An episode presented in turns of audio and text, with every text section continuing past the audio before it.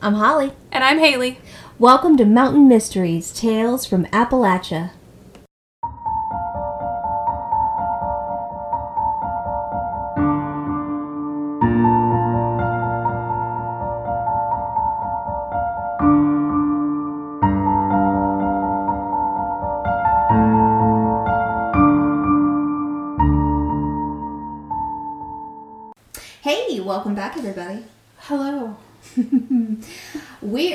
Jump right in because, um, you know, Haley had been sick and we missed an episode. And because of that, we want to give you something extra. Yeah. So we want to give you a little bonus. So this could be your Tuesday bonus, Monday sure. bonus. Whatever day. Whatever day we're feeling like, um, you get some extra. So, Haley, recently we did an episode on Eliza Fletcher. We did. If you all remember, you know, she was the kindergarten teacher, mother of two. She was living in Memphis when she went for a 4 a.m. jog on September 2nd, 2022, so just recently. She was reported missing a few hours later by her husband when she did not return home, and police used the Circuit TV video to retrace her steps, and they discovered that she had been kidnapped and thrown into a dark uh, GMC terrain. That's a SUV That's a nightmare. is terrifying. Well, and then when they went back and looked at the video 38 minutes prior to her kidnapping, uh, this person had been seen circling the area slowly. I hate that. I about that. does not feel comfortable at all. Um, so they were able to trace the car back to Cleotha Abston, uh, who lived in the area. So Cleotha, or Cleo as he was known, had previously been accused of rape after meeting a young woman on a dating app and raping her at gunpoint. Oh my god.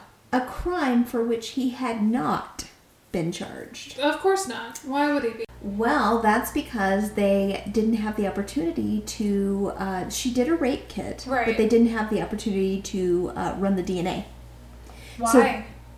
Uh, it was backlogged. Like in most states, it gets backlogged. They don't have enough individuals to test the rape kits, um, and so it got backlogged, and there was never an arrest made. right, because rape kits should be something we just don't. I, I really think it needs to be prioritized. I mean, Right. because what we're saying to these victims is, you know, you don't matter. Yeah, it's like, okay, go through the trauma of having a rape kit done, uh, right after a rape. which is a horrific experience. Oh my god. And but then we're gonna put it into storage unit and say, nah, we'll get to it when we get to it. It's like being raped three times. Yes, it's constant initial rape- re-victimization. A constant. Constant. Constantly for these women. So, we know that he had not been charged at this point. So, going back to Eliza, blood and DNA matching that of Eliza was actually found in his car. Okay. And he was arrested on kidnapping charges because at that point, that's all they could get him on. Right. Abston, during the interview with police, would not say a word, and they had no idea where Eliza might be. So a search ensued. Eliza's body was found behind an abandoned duplex, the same duplex that Abston had been accused of raping that young lady the year before. Same place, A year. a year before. A literal year. yeah. Yep. That he was out on the street looking for Right. women. Right. So Abston was then charged with murder in the first degree among kidnapping and theft charges. So now, I've got some updates for you, okay? Okay. Because a lot is happening in this case very quickly. So Eliza's cause of death was determined to be a gunshot wound to the back of her head along with blunt force trauma. The autopsy also revealed that Eliza had sustained significant injuries to her face and her legs. Yeah. Uh, Sounds like she's fought. she she fought back pretty hard. Um, there was no mention if Eliza had been sexually assaulted. So now I don't know if that's something that they're holding back. I don't know if Or- she just hadn't. Or is it one of those things where at this point, not that it doesn't matter, but is it important for the conviction of the case for that to be released to the public, you know? Correct. Like, is that something Correct. that they can just kind of not have to put the family through? Maybe. Um, I mean, I want him to be charged with literally everything that he Me could be charged with. Yeah. But if he's going away for a life sentence, And it could be. is that something that they're kind of just holding? Could be, but I on. think that that would speak to motive. Yeah, and it may come out in the trial too. I yeah, I think it could. And I mean, if he has a history of raping, Yeah. I mean, you don't just one day say, you know what, I'm not going to rape you. I'm just going to murder you. And it could be an attempted, like Right. He tried and he took her back to this place. so she fought so hard that he just killed her. Right. It could have very well Yeah. been. Um, so, some background information that recently came out uh, about this alleged killer, Cleotha Abston. Uh, apparently, he had recently been released from jail in 2020 after serving, get this, a 20 year sentence for abducting Memphis attorney Kemper Durand at gunpoint in May of 2001. Yes. So it's like this is not his first. Uh, So wait a minute. He was arrested for kidnapping someone at gunpoint, served 20 years, mhm. was released. Immediately sounds like went out and raped a woman Within a year and a half. at Yeah. gunpoint, hmm and then didn't get caught for that one because somebody didn't run a rape kit, and then killed hmm this. And if you think about that, he would have been found immediately had they run the DNA on the rape Right, kit 'cause his stuff his is in already the the system. system. Yep. Yep. Not that I want to blame anyone, but I just, and again, hindsight is what it is. hmm But it almost feels like, and I know it's more nuanced than this, but if we took rape more seriously in this country, if we did our jobs correctly, and I know that there's a backlog, I know that the people who are doing the work and are running these kits are working tremendously hard. So I'm not faulting the people doing the work. I'm faulting the systems that haven't put enough resources and money and people into doing this work Yeah.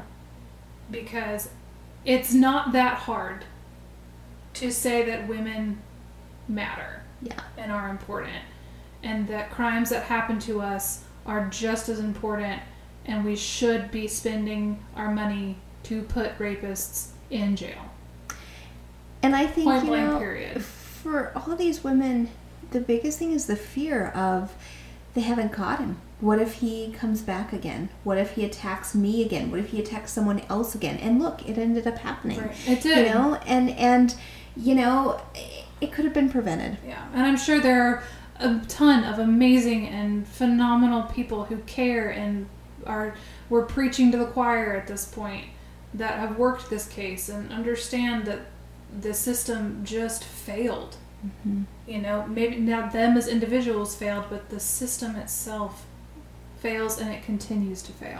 Well, and the young lady who was raped um, has a very similar sentiment, and we'll get to that towards the end here. Okay, um, good. I was wondering Yeah, yeah, definitely.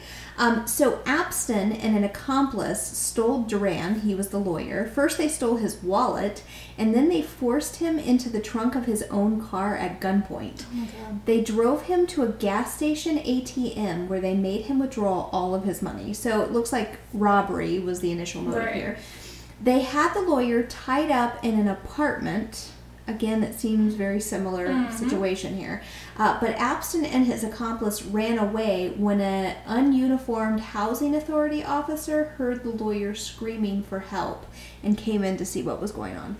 I mean, good on Yeah. that housing authority. Durand uh, really believed that had he not screamed and yelled for help, that Abston would have killed him. Probably. Yeah.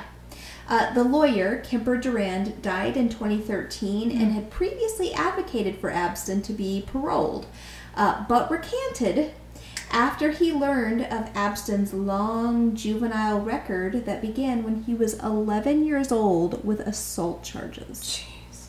11. What happened to this guy? That's what I want to know. Because you, don't just you don't just start doing that. No. Usually, I mean, I'm sure there are cases, but And, you know, not that was- it excuses anything. No. And by the time, so if it starts at 11 and you've got assault charges, at the time that he kidnapped um, and robbed this lawyer, held him at gunpoint, he was 17 years old. He was still a minor. But tried as an adult, Right. nonetheless. Yeah. yeah, Abston and his accomplice were arrested, pleaded guilty to the crime of kidnapping and theft. Abston was sentenced to 24 years in prison and released after serving 85% of his time. So, after almost 20 years. I mean, honestly, more than a lot. Sir. That is true. So, That's true. Okay, so back to the present. Remember the young girl, Alicia Franklin, the one who had been raped by Abston that we mentioned? So the DNA kit from the rape was finally tested by the Tennessee Bureau of Investigation, and they received the results on September the 5th. This was three days after Eliza had been killed. Their DNA matched Abston. Abston pleaded not guilty to the kidnapping and rape charge in court on September 15th. So, did they run this rape kit after Eliza was taken? So, from what I understand, it was run initially on June 30th, Okay. but the results weren't given to the TBI until the 5th of September. Which was days after she was taken. Uh huh. Yeah. That feels weird. Doesn't it? That feels fishy. I don't like that. Hmm. That I don't. Mm, And why the delay in getting it? Getting the- results. Yeah, yeah. I don't know. and it just seems like a weird coincidence that it was three days after.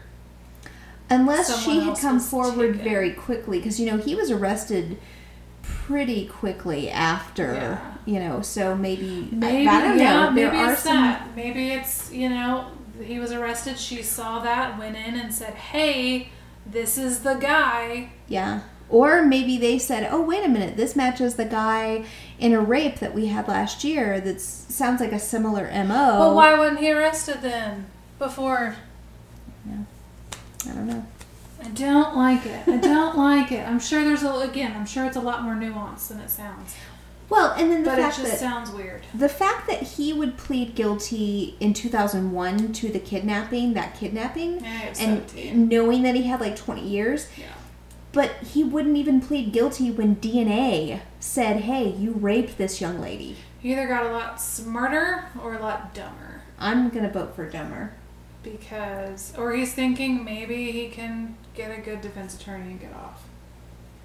That's I highly doubt. I mean, no, he'll go away hopefully forever. I hope so. Um, and I, my heart breaks for Eliza's family, but my heart also breaks for um, Alicia. Alicia. Alicia. Yeah. And women with two very similar names. So Alicia is actually suing the Memphis uh, police for not investigating her crime at the time it occurred and not getting Abston off the street. I don't fault her for that. I don't either. And Alicia feels that, you know, had they done their jobs, this dangerous predator, predator would have never killed Eliza. Just a question. Um, Yeah. What race was Alicia? African American. Okay, I'm just gonna leave that there. Just gonna leave that there. Yeah. Alicia was interviewed on Good Morning America recently and stated that she went on a dating app and met Abston. She was four months pregnant at the time and thought that she was meeting him at his apartment just so they could go to dinner. You know, like, okay, you'll drive, that kind Yeah. of thing, you know? Yeah. yeah. So he brought her into the apartment, which she thought was his, and it was actually abandoned. He put a gun to the back of her neck and made her walk back to her car. It was there where he raped her. And then, um, when she immediately is brilliant and so brave, and went to the hospital and had a rape kit, which again, oh my God, you're like a hero to me because you've already been traumatized, and you know you know that what you're about to do is going to be even more traumatizing, and yet you you you want to find answers. Like that's so brave to me. and then for a freaking system, police department to totally fail you. And not just that, she was pregnant Yeah. at the time. So, you know, the the concern too would be like, is your baby okay? Like all Yeah. these things, you know. And so, she better get all that money. yes, I hope All she does. the money. I hope she does. She ended up uh, having her baby. Baby was okay. Five months later, her baby was born. It was a girl. Um, the Tennessee governor has hired now, because of this, 50 new lab techs in order to process DNA faster and get these criminals off the street. On average in Tennessee, it takes 34 weeks to process DNA from rape kits. Y'all, that's eight and a half crap. months. Eight and a half months. What? Eight and a half months. Yeah. I'm On- sorry. And that's an average. That's an average. And not that I don't I'm not taking anything away from the tragedy that happened to Eliza. But we see this and it enrages me. We see it over and over and over again in this country when crimes happen to women, specifically black women, they are not taken seriously. A white woman is abducted off the street, and thank God they did their jobs and did it well and quick and got this person. But I have to wonder if the situation was reversed and this had been Alicia, Yeah. would this have happened as quickly as it did? I don't know. I don't know. I f- have a feeling on my answer, but I don't know. I don't know. I mean, it does breed the, you know, Abston is African American himself. Eliza was a white female. Yeah. You know, you see the blonde white cheerleaders getting the attention. And again, I'm not saying that's not a good thing.